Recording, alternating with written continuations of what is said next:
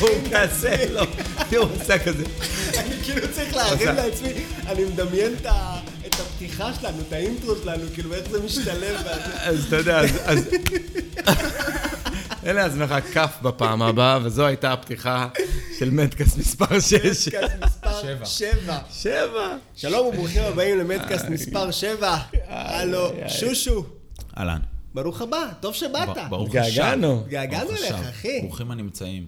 ברוך השמש. שמעתי את הפרק עם שלומי, את החלק א' ששחררתם, כי אפילו כחלק מההפקה אני לא מקבל ככה את החלק ב' לפני, שזה די מביך. אבל שמעתי את הפרק וקינאתי, כי כל הסיפורים של שלומי היו באמת כל כך עמוקים, והצטערתי שלא הייתי שם פעם ראשונה מכל הרעיונות, no disrespect לאורן וייס ולאיתה ישר, אבל זה הקטע. אני מאוד מבסוט לחזור מול המיקרופון. זה גם כיף בעיניו כמו שלומי שהוא... אלן ארתור. הנה אני פה, עוד פעם, נדבק, לא מוותר, אבל כן, הנה אני. מה שהיה כיף בסיפור זה שלומי הוא סטורי טלר, אז אתה יושב שם ואתה רואה את התמונה, אתה רואה את התמונה של המכות, אתה רואה את התמונה של הגלים, של האבולוציה האישית שלו, היה באמת ריגוש. הרעיון עם שלומי היה נדיר, הפידבקים שקיבלנו עליו פשוט היו מדהימים. אני רוצה להגיד לכם שהשמעות של הפרק הזה שברו את כל השיאים. אחרי זה 4 ימים היינו למשהו כמו אז 250 השמעות, שזה נדיר. תודה לכל המאזינים. תודה רבה. ותודה רבה לשלומי ברכה, הלא הוא שלומי חרבות, שעשה פה, נתן פה הופעה מדהימה. הוצאנו פרק בשני חלקים. האמת, ארתור, אחרנו לדבר איתו עוד שעה. אין לזה, אין לזה סוף, הוא גם שלומי בעצמו, רגע, זה סיפור אחר, רגע, לא הסיפור הזה, הסיפור הזה, אין סוף סיפורים, זה באמת, זה אנקדוטה מובילה לעוד אנקדוטה ועוד סיפור ועוד סיפור. ארתור, שמעת סיפור ממנו בפרק שלנו שלא שמעת אף פעם? חידש לך משהו? אין סוף, אתה יודע, דיברנו איזה רגע על הספסל של טופסי בהמשך הדרך, בפרק השני. הסיפורים שרצו שם, כי מה אתה עושה? היינו נפגשים תקופה מסוימת בסוף ה-90s כזה, התקבצו איזה אקס-הילטונים, שפתאום התקופה הייתה בטופסי על הספסל בחלק על יד הדתיים, יושבים, מדליקים, שורפים, והם קשקשים כשאין גלים. סיפורים והצחוקים אינסופיים, ולי למזלי היה לי עם שלומי הרבה זמן איכות גם בקונטיינר שלו, שמשינה התפרקה, והוא היה בזון האישי שלו, ואני ושלומי אחד על אחד שעות. אני בן 20 מחפש את עצמי, יושב שם בקונטיינר עם שלומי. מדהים.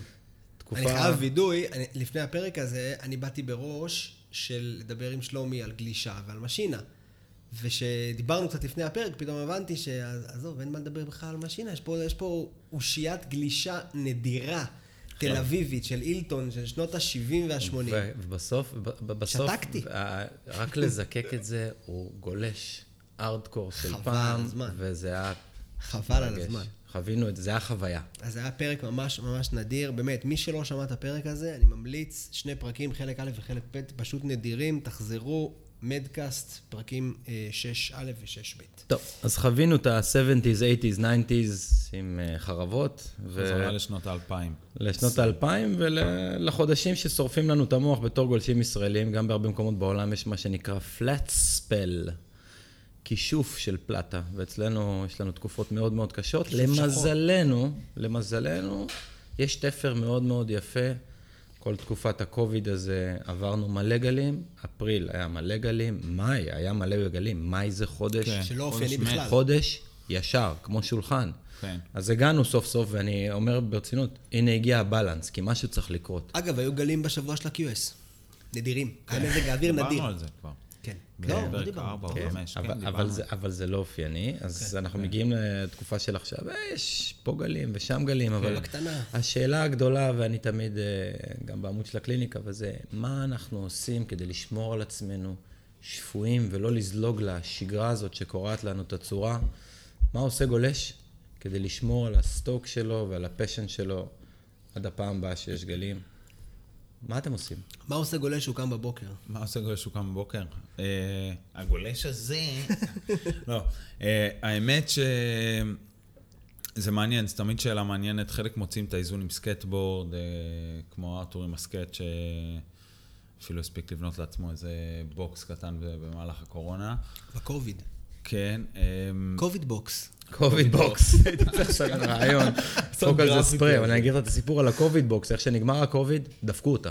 באמת? כן, כי השארתי אותה שם בפלט הזה על יד גורדון, שמשחקים מתקות. נו, ברור שדפקו אותה. ואיך שהעולם חזר לסורו, הקוביד בוקס נעלמה. אבל מי לקח את זה? כאילו מה, ילדים, סקייטרים? קשה לי להאמין, כי אולי בין ילדים סקייטרים, אבל הסקייטרים בינינו, יש לנו אחווה כזאת, כאילו הם באו לנסוע שם, אמרו לי, ארתור, אפשר לנסוע, טלפונים וזה, זה כזה, זה קליקה קטנה, אנחנו כולנו מבררים אחד לשני. יש מצב שזה משמש בתור ארון עכשיו, באיזה בית של... אני לא מבין מי ראה ואמר, אני חייב לקחת את זה. זה קופסת עץ. הקוביד בוקס הזה.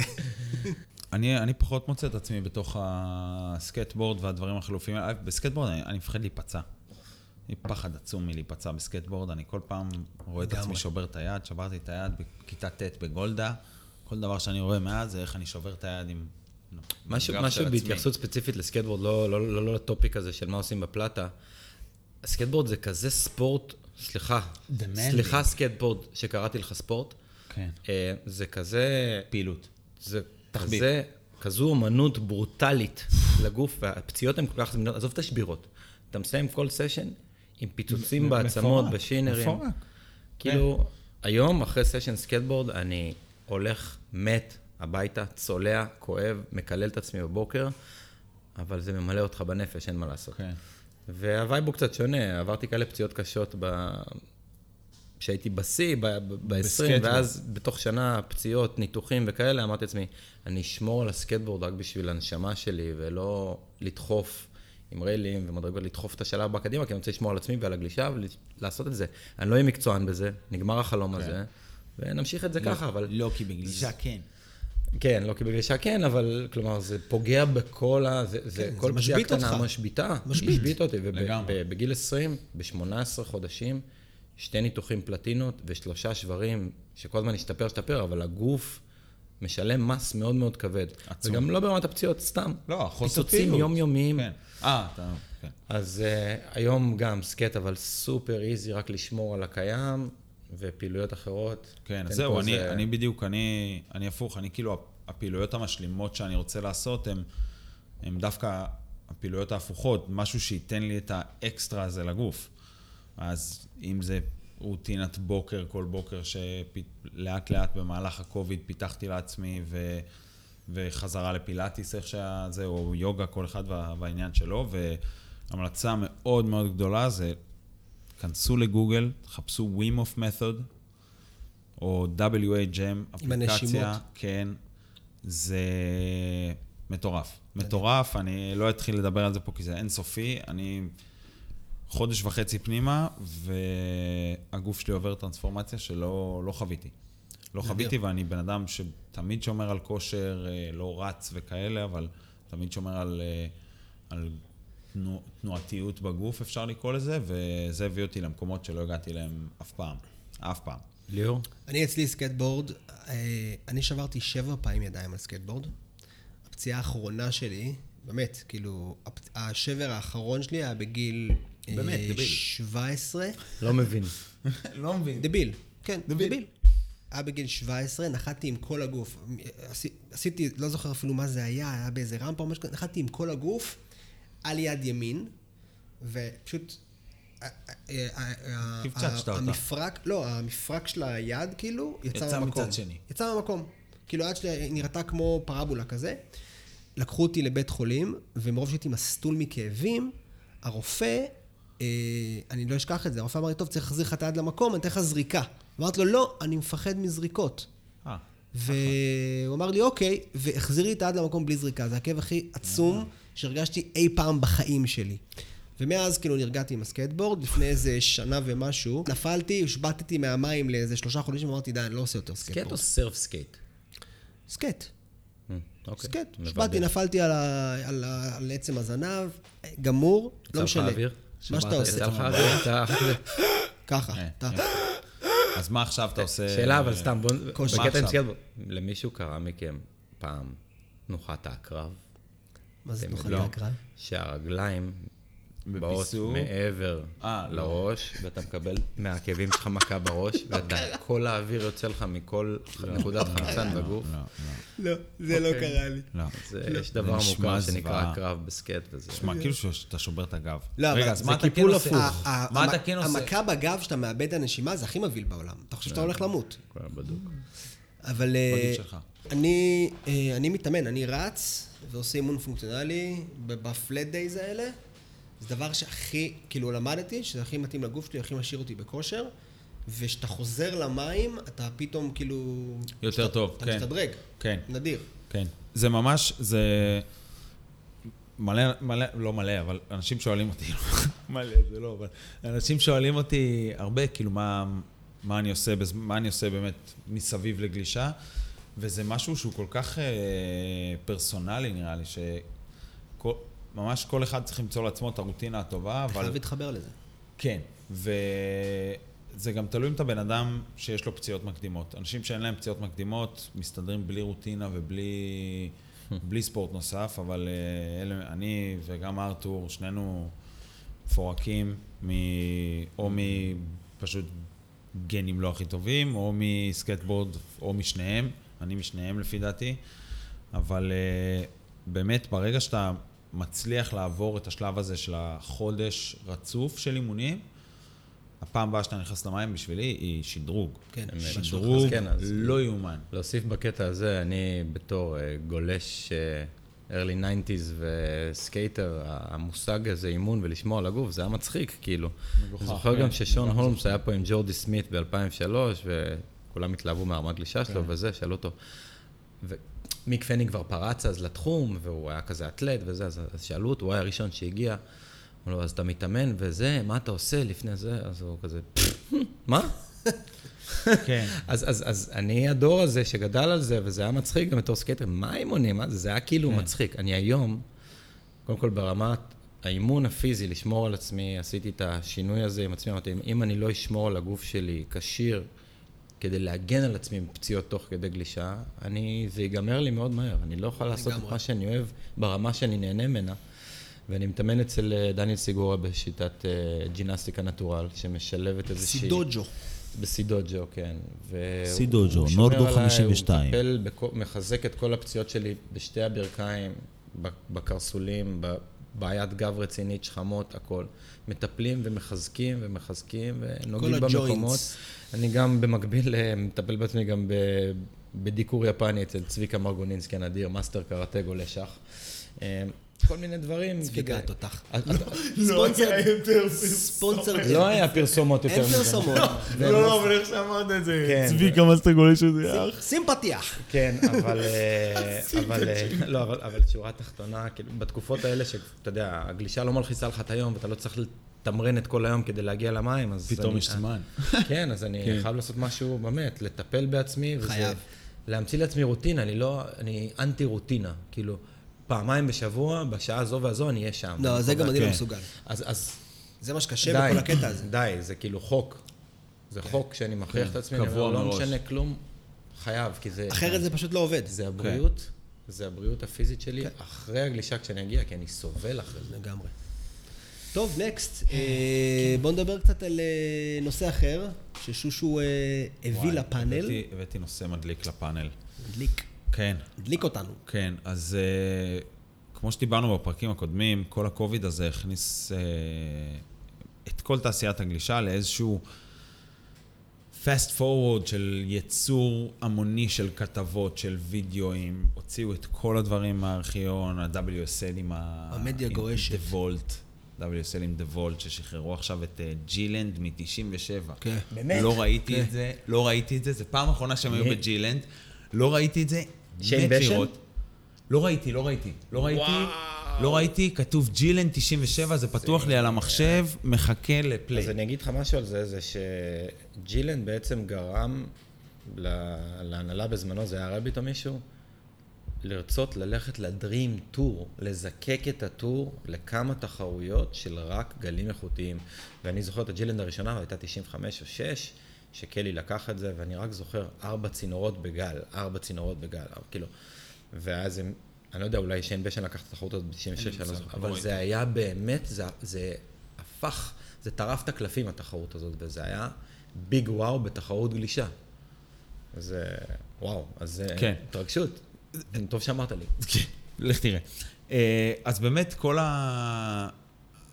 המדיה געשה, מכל הכיוונים יצאו המון כתבות, ובתוך כל הכתבות ובתוך כל הטירוף הזה, יצאה כתבה אחת של צ'אז סמית, אהובך, אהוב ליבך. אהוב ליבך. האמת שזה love and hate relationship כזה, אני מאוד אוהב אותו, מי שמכיר את צ'אז. הג'ינג'י הכי מעצבן בתעשייה. זהו, צ'אז סמית הוא ה-co-founder, אפשר להגיד, עם דרק ריילי, של ביץ' גריט. צהובון הגלישה הראשון בעולם הגלישה. צהובון הגלישה הראשון שמייצר בפנים, אם מצליחים להפריד את כל השטויות שהם מדברים, מייצר תוכן מגניב ומעניין. הפודקאסט שלהם מאוד מעניין. הם עושים הרבה דברים מאוד מגניבים, וזה נחמד שיש את הקול הזה. אבל אז צ'אז פרסם... זה אופירה וברקוביץ' של עולם הגלישה. פירה וברקו. פירה. אבל אתה יודע, לפי המספרים שדרק, דרק חבר, אוהב ישראל, בן אדם נהדר. הם אחד האתרים הכי נצפים בעולם. לא אחד. הם הכי, כבר שברו. יש להם מספר ויוז הכי, אבל לדעתי זה ילד. כמה יוניק יוז? מתי פעם אחרונה שמעת? הם על כמות העשרות אלפים, הם בטירוף, הם יותר מה-WSL. אוקיי, סבבה. הם יותר מה-WSL. סרפליין הם על 2.9 מיליון יוניק יוזרס. אני לא יודע איך הם לעומת סרפליין, אני יודע שהם... עזוב, סרפליין סוג אחרי שלוש אתר. אבל זה גם בדיוק, זה סוג אחרי שלוש אתר. מאתרי הקונטנט האלה של תוך גלשה, הם המובילים.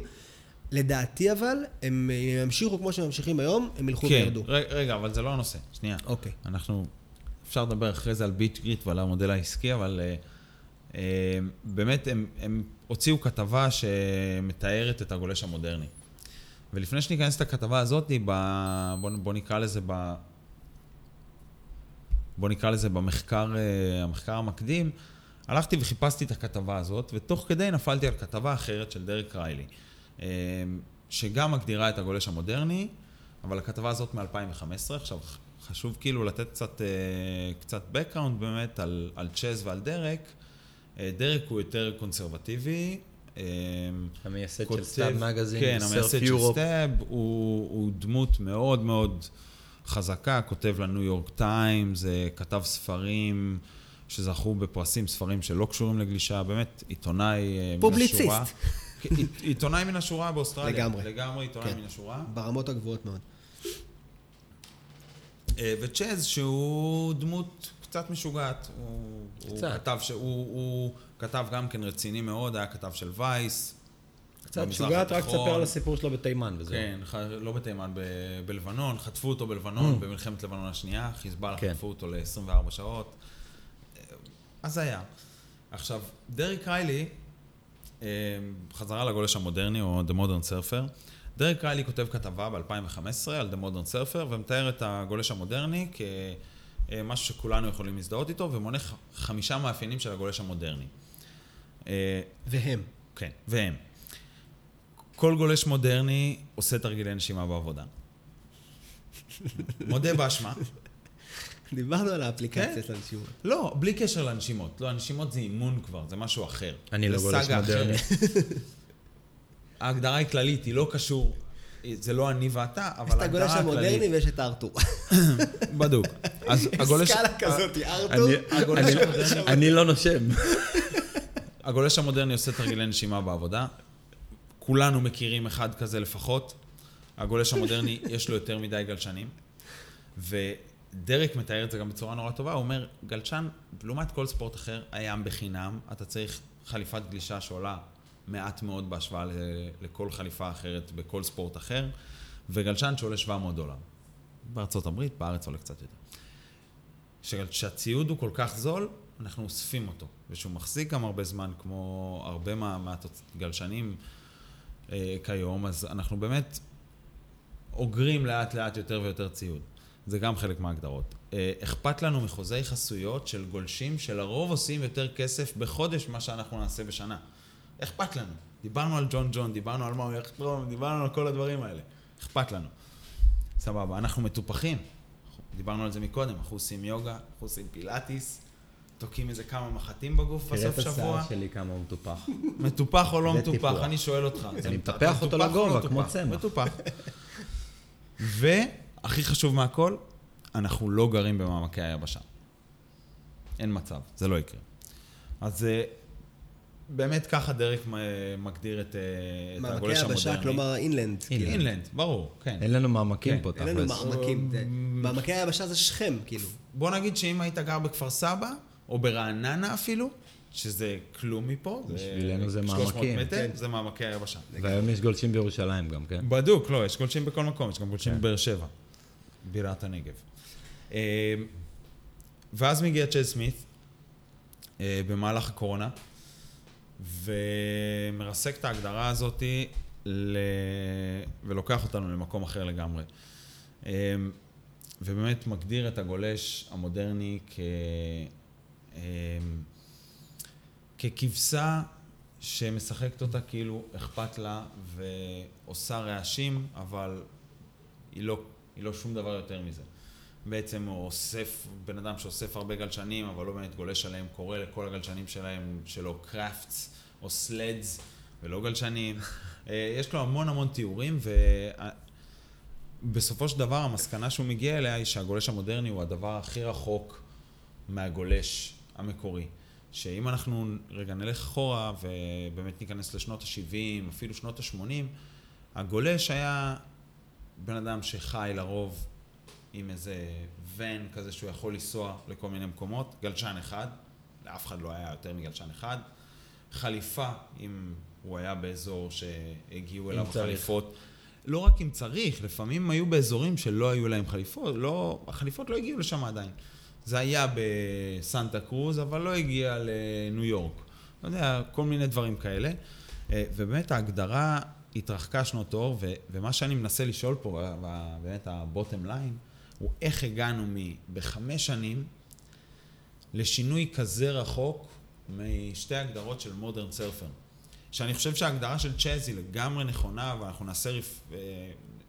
נעלה קישור לכתבה הזאת, אבל ההגדרה היא כל כך רחוקה ממה שדרק הגדיר ומההגדרה המקורית של גולש, שאני נורא מעניין אותי לשמוע איך הגענו לפה. איך הגענו למצב הזה היום? שטיפת מוח אינסופית של מדיה.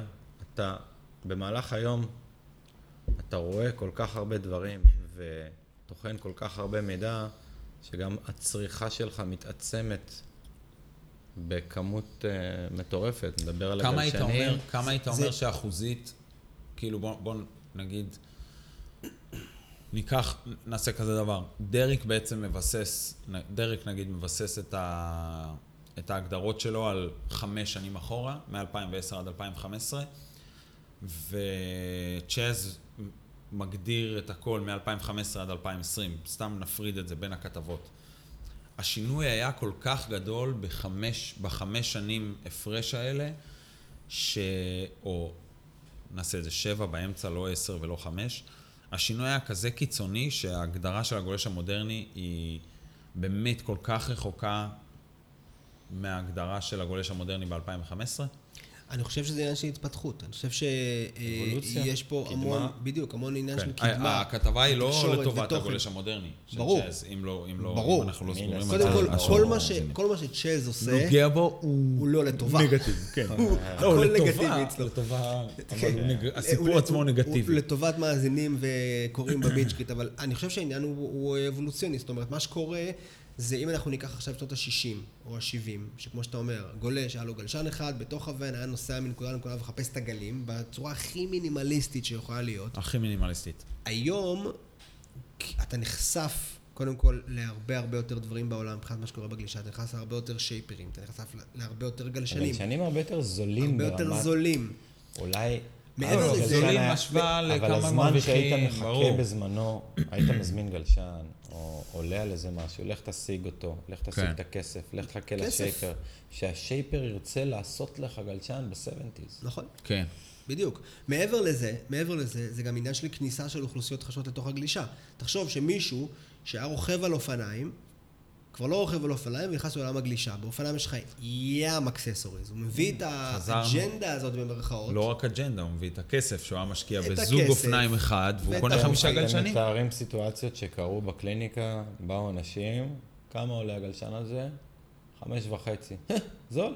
כן, נכון? כשלדה של אופניים, עולה 20. נכון. הכל יחסי, כמובן. בדיוק. נכון. אז אתה בא עם הווייב הזה לעולם הגלישה, ואז אתה אומר, בוא'נה, מגניב, אני רוצה... אני רוצה לתת לך דוגמה אחרת, כי אני חווה ממש את השיח הזה, יש מלא חבר'ה גולשים, ובאים מלא חבר'ה בחבורה לקליניקה, להתקשקש, לקנות, לברבר, ויש פתאום בין החבר'ה לחבר חדש שלא גולש, והוא כל הזמן שומע את הרעשים האלה על גלשנים. הוא חושב שהוא צריך להיכנס למים, 3 גלשנים, כאילו, אני צריך כזה, כזה, כזה, כזה. ואני אומר לאנשים, אחי, אל תקשיב לרעשים של החברים שלך, אתה צריך עכשיו חתיכה אחת להיכנס למים, להבין מי אתה, מה אתה, אולי אתה בכלל לא רוצה לגלוש. לאט לאט תתפתח, אבל יש חברים שהם גולשים טובים מסביבך, ויש להם 3, 4, 5, 10 גלשנים. אתה נדמה לך שזה מה שאתה צריך. לאט לאט תתפתח, תמצא את הדרך שלך. אז כמו שאני אומר, המשחק הוא שונה לחלוטין מה... המודרניזציה, הכפר הגלובלי, הקלות של להשיג היום גלשן, היא בלתי נסבלת. יש פה גם עוד אלמנט, דרך אגב, דיברנו על מה עושים בדאון טיימס. חלק מהעניין זה גם השעמום, שאנחנו משתעממים, אנחנו מתחילים להסתכל, לפזול. עכשיו, בוא נייחס את זה. אני בפלץ, קורא המון מאמרים, מסתכל על המון גלשנים, לומד, ופתאום בא לי גלשן שאני בכלל לא צריך. בוא נייחס את זה למציאות שלנו, כן? אנחנו משלימים, מפצים את עצמנו פה, בארץ. בציודים ובפיל מסביב. בדיוק. סתם אני הולך לפסטיבל הסרטים, למה זה כל כך חזק, הווייב הזה, אנחנו משלימים את עצמנו במלא מלא וייב. גלשן הוא לפעמים גם וייב. לגמרי. ידענו פה את כל הגלים ל... כן, אבל הקוויברים יותר גדולים בקליפורניה. כן. לא, כן, לא. הסורס הוא שם בסופו של דבר, וזה כן יותר קל להשיג שם גלשן, אבל... לא, אבל השאלה היא... גם פה אני רואה את זה קורה, כן. כן, השאלה היא באמת היא... עכשיו, אחרי שאמרנו את הדברים האלה, האם אנחנו הגולש המודרני עדיין? אנחנו היברידים. אני, חוץ ממה שאמרת, לא נעים לי להגיד, כן? חוץ מהקטע של הנשימות, אני... לא, אבל זה הגולש המודרני של 2015. והטבול הוא, אני גם רוצה להיות הגולש המודרני של 2015. אבל אני לא רוצה להיות הגולש המודרני של 2020. כפי שהגדיר אותו, שעזמין. לא, אבל אתה תקרא, אני אגיד לך מה, תקרא את הכתבה ואתה תבין שזה באופן יחסי לצ'אז, מלבד איזה 2-3 פסקאות שמה, זה מאוד עדין. והגולש הזה שהוא מדבר עליו, אני מכיר אותו. הוא גם לא כזה, הוא לא דושבג. זה לא שהוא איזה דמות רעה, אבל... יש לו מיינסטרים, בדיוק, זה בסופו של דבר גולש, עם טיפה יותר מודעות. הוא מתעסק באתלטיות, בים, בשמש, בבריאות. לא רוצה להגיד מיינסטרים, הוא מיינסטרימי. אתה יודע, בוא נשאל את עצמנו שאלות אחרות, איך הגעת לים? אתה יודע, בוא אנחנו נגדיר פה מהו הגולש המודרני. לא, בשנת 2020. כן, אבל אני לא בטוח שזה הכיוון שהייתי רוצה ללכת אליו להגדיר מיהו מה, כי גם במים נורא קשה להגדיר, וגם במים אנחנו כבר עושים... במיוחד בעידן היום, אתה רואה, פעם היית רואה מישהו על סופט, אז הוא היה מתחיל. היום אתה רואה מישהו על סופט, פתאום זה יכול להיות סופט של קטסרף, או כל דבר אחר, והוא יכול להיות שוחט. וסטמבל או סופט פתאום, או אתה יודע, יש 1000 דמויות כאלה. וזה גם גולש מודרני, כי פעם אף אחד לא נכנס על סופט. ברור. כי פעם לא היה סופט. לא, גם כשהיה. גם לפני 10 שנים, לא היית רואה אותי או כל אחד אחר נכנס על סופט. לפני 10 שנים היו סופטים, שום גולש שוחט. הם גם לא היו טובים. הם גם לא היו טובים כמו הסופטים של היום, וזה גם לא... זה, כי זה סתם, זה אנקדוטה קטנה, בתקופה של הארגון שהביא את הסופטים הראשונים מאנגליה שהיו סופטים הראשונים, אבל הייתה התלהבות. אנחנו היינו גולשים עליהם מלא. כן, אבל הייתה התלהבות, אתה שוכח שזה היה לפני 25 שנה, כ-20 שנה, נו. זה החדש. אבל אתה לא מוצא גולש שהולך לקנות סופט לפני 15 שנה. לא, גם לא לפני 5 שנים. לא, 5 שנים כן, 5 שנים כן. לפני 10 שנים לא היית רואה את זה. לא, לא. אני חזרתי לפני 4 שנים צרפת, והדבר היחיד שיכולתי לחשוב עליו זה שאני רוצה לחזור לארץ לקנות קצף. שהוא כזה טוטלי בכל דבר, כמו שהוא היה עם הלוגינג. חצי שנה. זה מה שהוא גלה שלו. חצי שנה, היית רואה את הגב שלי, בסוף החצי שנה הזאת. הגב שלי היה מלא בחורים, כי... אני לא ידוע בלעשותרים, אבל הסופטים האלה... כן, יש שמונה שלו, ביטון בער של 20 סנטים, בגל של 10 סנטים. עזוב את זה, הייתי הולך לג'ורות של המערבי, ומתפוצץ על הסקשן, סגירה לא מעניינתי כלום. איזה כיף. או נכנס לתוך הצינור ככה עם הידיים קדימה, או מתפוצץ למעלה, אין מה לדאוג לגלשן. איזה כיף זה. אבל יש רצפה. בסדר. והייתי מתגרד על הרצפה המון. אבל כן, זה גם חלק מההגדרות. הגולש המודרני הוא לא הגדרה רעה, הוא פשוט מין היברידיות כזאת שאני לא, אם היית שואל אותי לפני 10-15 שנה, לא חשבתי על זה באותה תקופה, אבל לא הייתי רואה שנגיע לאיפה שאנחנו נמצאים היום, לטוב ולרע. לגולש המודרני יש סופט, פיש ואולי לוג, בישראל נגיד, אולי שורטבורד, ולגולש של שנת 92 יש גלשן צר, 1.80 מטר. כן, גולש של שנת 92 הוא גם לא דוגמה. 18 רוחב ו-2 עובי. אם הוא לא קנה את ה-17.5 מיניות החדש של קלי סלייטר. הוא מסתכל על קלי סלייטר וסרטי גלישה. וזה כל העולם בעצם. סוג במיינדסף בעיקר. בסדר, תשמע, זה טייק מעניין. אני חושב שהצד השני של הדיון הזה זה מה זה קוק. וזה נראה לי נשמור עליכם לפעם הבאה, כי גם ההגדרה של קוק השתנתה מאוד בשנים האחרונות. אני בוא ניקח את זה פה. בוא ניקח את זה לכל אורחות החיים. זה לא מודע שהוא לא מודע. זאת ההגדרה. אתה לא מבין את הסיטואציה, כאילו. כן, אבל הקוק אני עבוד בהגדרה של זה, זה שיחה אחרת. לא, כי פעם שדברו על קוק, אז אמרו, לא יודע לגלוש, זה קוק. היום זה ממש לא, יש כאלה שמובדים. גלשתי שלשום בהילטון עם בן אדם מבוגר ממני, כן, אבל רואים שהוא רק התחיל לגלוש, ותפסתי גל, והוא תפס איתי גל, ואמרתי לו, למה אתה איתי על הגל? הוא אומר, יש מלא מקום על הגל. דווקא ליד המקרה הפוך, שמישהו בא ושאל אותי, הוא ראה אותי ועוד מישהו חותרים לאותו גל, ומישהו בא ושאל אותי, כאילו, איך זה עובד? איך אתה יודע שהוא, איך הוא יודע שאתה, או איך אתה יודע שהוא? אז זה בן אדם חד. הוא שואל, הוא רואה סיטואציה, זה לגמרי לא קוק דרך אגב. הוא הבין שיש סיסטם. ברור. כן, הפוך לגמרי. יש אנשים שמבינים שיש סיסטם. זה גם, טוב, זה שיחה אחרת. טוב. כן, לגמרי. כן, שיחה אחרת. טוב, אחלה, זה היה דיון מגניב, אבל אנחנו ממליצים באמת, קודם כל בכלל מומלץ להיכנס לביץ' גריט, כל עוד הם בעי, אני יכול להגיד, אבל... קרישים. כמות של קרישים, אני חושב שיש מיליוני קרישים בעולם, כאילו, אני חושב שהיום קרישים, זה הדבר הכי מסוכן שיש, יותר מקורונה, והראיוץ בארצות הברית, וכן, שיחה קצרה, כן, לזלוג רגע החוצה. אגב, קוקים. מה עם הקטע? כן, קוק. אגב, קוקים. אנשים שבזמן הפרעות, זה כבר הפך לפרעות, נכנסים, גולשים לחנות, ויוצאים עם גלשן, והולכים ברחוב באיזי שלהם. אני מבטיח לך שיתפסו אותם. אין, הקהילה, אין, אני מבטיח, לא, מה זה יתפסו אותם? יקלטו אותם, לא יעשו להם כלום. יש וידאו אחד שיש גולש, שהולך איתם, ומראה להם, אני מבטיח לך שאתה לא, כן, שאתה לא תתפוס שום גל כל עוד, אני אראה אותך. קשה לי להבין את הסיטואציה הזאת. זה הזוי. הזוי לגמרי. כן, טוב, אנחנו נעשה איזושהי... נעבור למאבק שלנו. אנחנו נעשה מתישהו איזשהו דיבור על ביץ' גריט, כי זה באמת דיבור מעניין בקטע של קונטנט ומדיה של גלישה, אבל זה לפעם הבאה.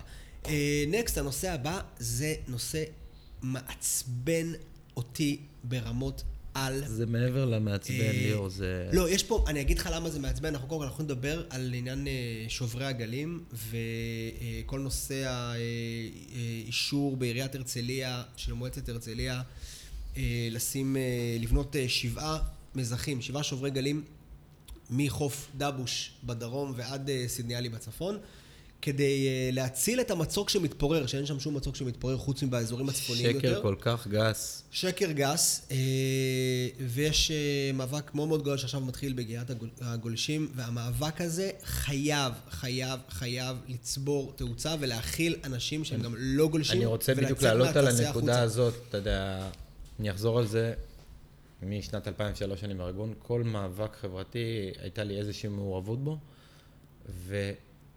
כל זה היה מאבק של גולשים, היו הצלחות תמיד, אבל פה ספציפית אנחנו צריכים לצאת מהתווית הזאת של הגולשים נגד המזחים, כולנו נגד המזחים.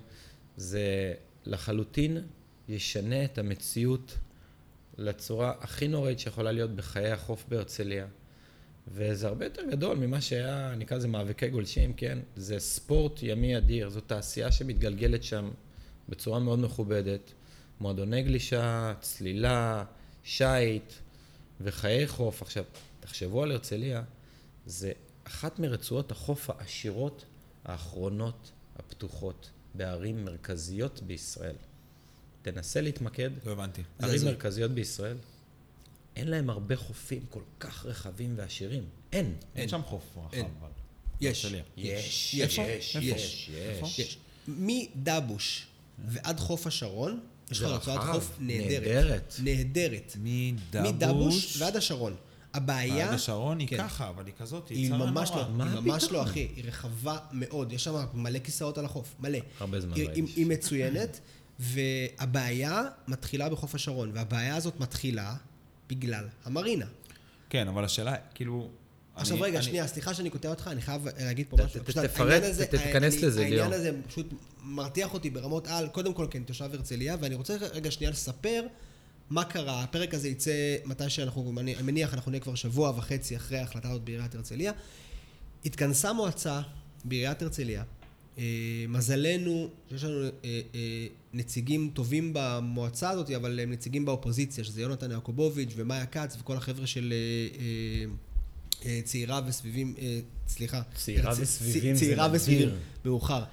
צעירים וסביבה. צעירים וסביבה נטו, שהם עומדים שם על המשמר, אבל יוצא מצב, ופה זה עניין גם שהוא לא קשור רק לגלישה, אבל יוצא מצב שיושבים אנשים במועצה של עיר גדולה בישראל, מרכזית, ולוקחים החלטות בלי שום ידע, וההחלטות האלה משפיעות על חיים של אנשים שלמים, של כאילו על חיים של עיר שלמה, אם זה על הסביבה, ואם זה על בטיחות, ואם זה על זיהום אוויר, ואם זה על זיהום הסביבה הימית, ואם זה 20,000 דברים אחרים לפני גלישה בכלל.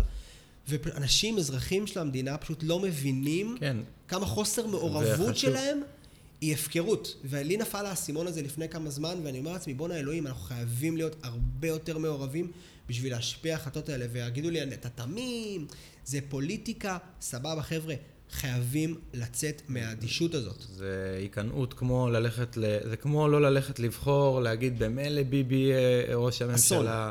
אסון. וזה סוג של משהו שנטוע בנו, סורי להגיד, כבר סוג של היקנאות מראש לסיטואציה, להגיד, החליטו כבר, יאללה, זה מת. לא. לא. זה כולה מועצת עיריית הרצליה. אני אקח את הדוגמה של כיכר אתרים, כן, שזה ממש. פרויקט אימתני, מטורף, וגם הפרויקט המרינה בחיפה, שאני ודורון חכם, זה היה הקרב החברתי הראשון שהתעסקתי בו, בהנהגתו של דורון חכם וארגון הגלישה תמך בו בזמנו. זה ניצחון כביר ותקדים, ובגלל זה אני אומר, לא מוותרים עד שאתה רואה את האבנים נוחתות לתוך המים. נכון, נכון. הרצועה הזאת, עכשיו אני ראיתי, אני גדלתי גם בהרצליה, אני בתור גולש תל אביבי, זה יקר לי כמו חוף הבית שלי. ראיתי את החופים, חוויתי גלים מרגשים. מדבוש, לזבולון לו כל הפיקים שם, ובשרון, וגזיבו, וקצת פיק יותר מודרני, וסידניאלי, לכל אורך שנות 90, היו שם גלים מרגשים, וראיתי את החוף משתנה לי בעיניים, סתם הצינור המפורסם של זבולון מול הניין ביץ', לא קיים יותר, הפיק הזה, שזה הפיק המרכזי של הרצליה, וראיתי את הרצועה הזאת נמחקת בגלל המרינה, בגלל התופעה של סחיפת החולות אל המרינה, והנהלת המרינה ביחד עם הרצליה, חייבים לקחת פה אחריות, ולהגיד לעצמם, הזנת חול תקופתית, כל פתיחת עונה, כמו שעושה כל מקום בריא שחושב מה לעשות למען הסביבה, ולנהל את זה כמו שצריך, לא מתוך אינטרסים פוליטיים, נדלניים, כלכליים. זה מה שקורה. לגמרי, לגמרי. האנשים חייבים להתעורר. המזכים האלה יהיו אסון. כן. זה עוד פעם, זה הרבה יותר גדול מגלישה, וחשוב מאוד שאנשים יבינו את זה, כי מעבר לעניין של הגלישה, אם אנשים לא יתעוררו ויבינו שיושבים אנשים בכל מועצה של כל עיר, ומשפיעים על החיים שלהם, אז יהיה פה רע מאוד, יהיה פה רע מאוד בכל תחום במדינה, וזה פשוט נורא. אז מועצת עיריית הרצליה החליטה, אז מה, אנחנו בעיריית תל אביב עם ההחלטות על כיכר אתרים, על מכירת החניון, הצלחנו להפוך החלטות עירייה, לא פעם, לא פעמיים ולא שלוש, בגצים, עתירות, מאבקים חברתיים, בדיוק. פייסבוקים, כתבות. לא הגענו למצב אלים, אבל לא שוללים במקרה הזה, כי אני חושב שזה... איך יגנוב גלשנים? איזו חנות של ברצלי. כן, גם עכשיו קצת על הנזק הסביבתי, ליאור, מזח, סוחף אליו, זבל, פלסטיק, מיקרו-פלסטיק, זה דבר אחד. נזק סביבתי אדיר, עצות, וזה מתחיל לייצר זבל. לגמרי. סוחף זבל ואז מייצר זבל. גם הנזק, גם הזבל שזה אוסף, וגם זרמים. רגע, בואו נלך לנתח את זה. זרמים, סכנה, תביעות, אוקיי, עוד תחנות הצלה, עוד מצילים, עוד כספים, עוד תקציבים. אפשר למנוע את זה בעזרת פתרון יותר פשוט, שיש לו עלות תקציבית מסוימת, והנהלת המרינה ביחד עם עיריית הרצליה צריכים להקציב, תקציב מאוד מסוים, כדי לשמור על העושר הקסום הזה שעדיין קיים. אני אגיד לך גם יותר מזה. אני לא מבין איך בסמכות של עיר, שיושבים בה 10 חברי מועצה, שאין להם שום זיקה, לא לסביבה ולא לתושבים של העיר כנראה. דרך אגב, במועצת הרצליה שהצביעו, ישבו חברים ממרץ, חבר'ה, סיעה ירוקה, אין יותר ירוקה ממרץ, והצביעו בעד התוכנית הזאת. זה פשוט ביזיון, אני כאילו יש לי צמרמורת שנדבר על זה מרוב עצבים. עצבים של מרץ וזה... לא משנה, אבל אתה יודע, נבחרו על הטיקט הזה, על האג'נדה הירוקה הסביבתית, כאילו איך אתם מרשים בעצמך, גם אם אתה לא מאמין בזה, שלחו אותך בשביל להציג דעה מסוים. חייבת להיות פה גם התחשבנות פוליטית מול ה... תהיה. כן, כאילו... תהיה. בכל מקרה, מה שאני רוצה להגיד זה ש... תהיו ערים למאבק הזה. וכן, זה חשוב להגיד, זה שאתם לא גולשים מהרצליה, ואולי גלשתם שם פעם, או לא גלשתם, זה רלוונטי לכם, כי זה יהיה תקדים לכל הערים בישראל. חד משמעית. קודם כל, אותה תוכנית הושרה כבר גם בעיריית נתניה. כן. אפילו בשלב יותר מתקדם שם. ובנתניה גולשים... ישנים. לא הרימו גבה, אמרו כמה, היו כמה פוסטים בפייסבוק, ובזה זה נגמר. ישנים. אני לא מתבייש להגיד, הגולשים בנתניה פשוט ישנים. חלק מהם חושבים ששוברי גלים זה דבר טוב, יהיה להם יותר פוינטים, יהיה להם בולשיט, חבר'ה, לא יודעים איפה לגלוש, תתעוררו. עכשיו, עזוב את זה. זה יקרה בנתניה, יהיה בעיה במצוק הצפוני לנתניה, זה יקרה גם בחדרה, וזה יגיע עד חיפה. חבר'ה, אם לא תתעוררו, עוד 20 שנה יהיה פה חומה שסוגרת את כל החוף. ההתערבות בטבע, עכשיו נלך גם לגיאוטיובים למיניהם, הגיאוטיוב הנוראי הזה באשקלון, פשוט... כן, שנכשל דרך אגב. שרף חוף שלהם, ולא מטפלים בזה אפילו. הייתי שם שבוע שעבר, בדיוק שמו שם עוד פעם את הסדת העבודה. כן. וגם החבר'ה של המרינה שם לא היה להם מושג, הוא אמר לי, בוא'נה, פתאום הסדה חזרה. זה פרויקט שנכשל, דרך אגב, כבר כאילו אומרים שנכשל וממשיכים אותו. אגב, גבי השוברים, דיברנו על זה באוטו, דוגמה, השוברים של תל אביב הם פרויקט שנחשב הצלחה בעולם. ברמת השמירה של חול והזנת חול לחופים המקומיים. אני לא מדבר על האפקט שלו הלאה, אני סתם זורק אנקדוטה. יש הבדל, דרך אגב, השוברים בתל אביב, אם תשים לב, ממוקמים רחוק יותר מהחוף מהשוברים בהרצליה. לא ראיתי את התוכנית של השוברים בהרצליה. לא, השוברים עכשיו. קח את השובר שיש במרינה, בדבוש. הוא הרבה יותר קרוב לחוף, מאשר השוברים בטרומפי וכל אלה, ויש גם הבדל, תסתכל את הגל. כן, גם השוברים בטרומפי, כאילו השוברים של הדולפינריום הם בנויים, השובר של הדולפינריום בנוי בזווית אחת, ואז השוברים משחקים איזשהו פאזל של... אבל סתם לצורך העניין, היו חיי חוף עשירים, הייתה גלישה איפשהו עד אמצע ה-70s שנבנו החופים שם, ובתל אביב בקיץ, או בימים של חצי 60, אין גלים, אי אפשר לגלוש בכל החופים האלה. נכון. אתה מדבר על מרבית חופים של תל אביב, וגם נקרא לאילטון וטופסי, בגלל שהם בקרקעית רדודה, במבנה קצת שונה עם המרינה נגיד, אז נוצר איזה גל מיוחד, שגם אילטון הוא כבר חוף זל. באילטון יש חריף. כן, אבל זה גם חוף עם מזחים. טופסי זה גם חוף עם מזחים. מה יש לך בתל אביב? אין לך כלום. הכוונה של המזחים הייתה בשביל לבנות חוף, כי לא היה חוף לפני זה. החוף לפני זה היה מסלעה. היה את הסלע השולחן הזה בכניסה, כמו שלפעמים נחשף במערבי, או כמו שיש בטופסי. בסדר, גם זה סביבה סופר עירונית. בהרצליה אין לך את המצב הזה. נכון, לא, אין לך את המצב הזה. דרך אגב, זה התוכנית, זה מה שרוצים שיהיה. כל האינטרס פה הוא נדלני לחלוטין. אני אומר טרגי ועצוב, בסופו של דבר, עזוב את העניין המעשי ברמה, אתה יודע, ההוליסטית הגדולה של זה, פשוט עצוב לראות עוד פעם רשות מקומית דוחפת את היד לטבע. אל תיגעו בזה. פשוט לא לגעת, תחשבו על ההפך, זה משאב טהור, נשאר לכם קצת. הדבר ההזוי הוא שבכלל יש לרשות העירונית, אז את הסמכות לגעת בדבר הזה. זה הכי הזוי מבחינת. אם היית שם את זה ברמת ממשלה, שום דבר לא היה קורה. זה צריך שגוף בלתי תלוי, שיש לו את הסמכות ואת הידע המקצועי, לטפל בזה, לא שום גורם פוליטי או עסקני אחר, כי זה משאב שאין ממנו עוד, אי אפשר לייצר עוד חופים. זה מה שיש וזהו. אז אני רוצה להגיד בו, לעודד פה את האנשים, היו תקדימים מדהימים, לאחרונה נקרא לזה העצירה בדיוק של המהלך שיונתן ועמותת הגולשים בהרצליה הובילו, של עצירת הטיילת. עזוב את הדרומי, אוקיי? שזה היה הצלחה בפני עצמה, אבל ידענו שאין מצב, הדרומי, בלה בלה בלה, לא נוותר עליו. עצרו את הבנייה של הטיילת בהרצליה, שזה היה הישג אדיר. אדיר. לגמרי. הכל אפשרי, לא מוותרים, עד שלא רואים את הסלעים האלה נוחתים למים. לגמרי. אז זהו, אז באמת אנחנו קוראים פה לכל הגולשים בישראל שאפילו לא עצרו בהרצליה לבדוק את הים. תתעוררו. זה חשוב לכם באותה מידה כמו לגולשי הרצליה. אני משמעותית גולש בשנים האחרונות פחות בהרצליה ואני מתגעגע לחופים האלה, סתם מסיבות מציאותיות. החוף הזה חשוב לי. כל רצועת החוף הזה חשובה לי כמו חופי הבית שלי שגדלתי בהם.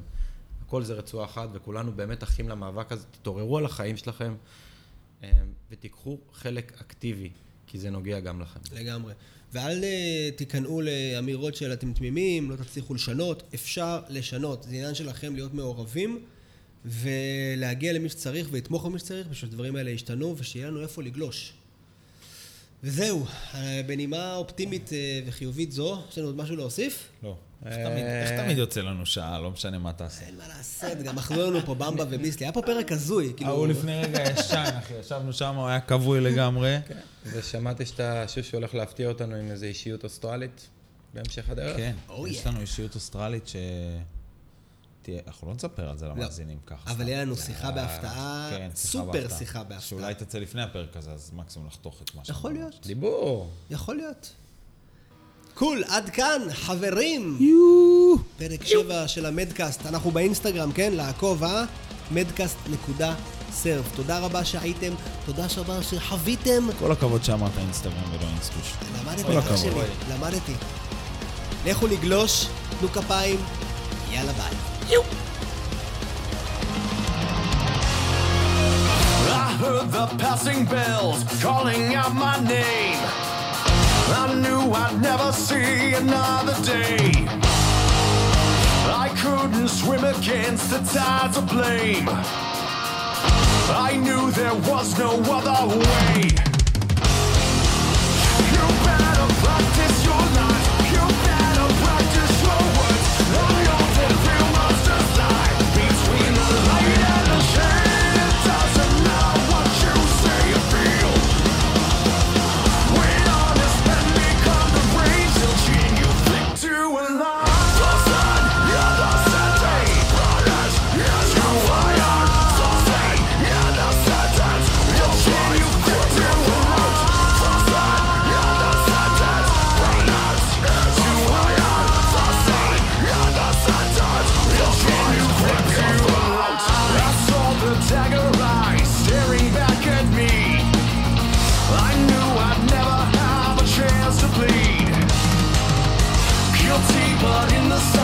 fallen men, they bury you before you speak. You better practice your life, you better practice your words. I know that real love's don't lie. Between the light and the shade, it doesn't know what you say you feel.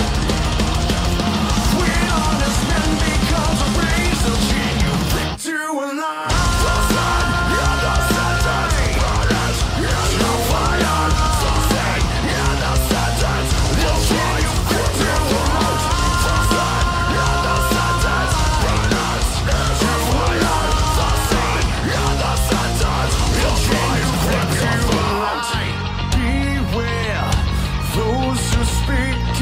Tongues for they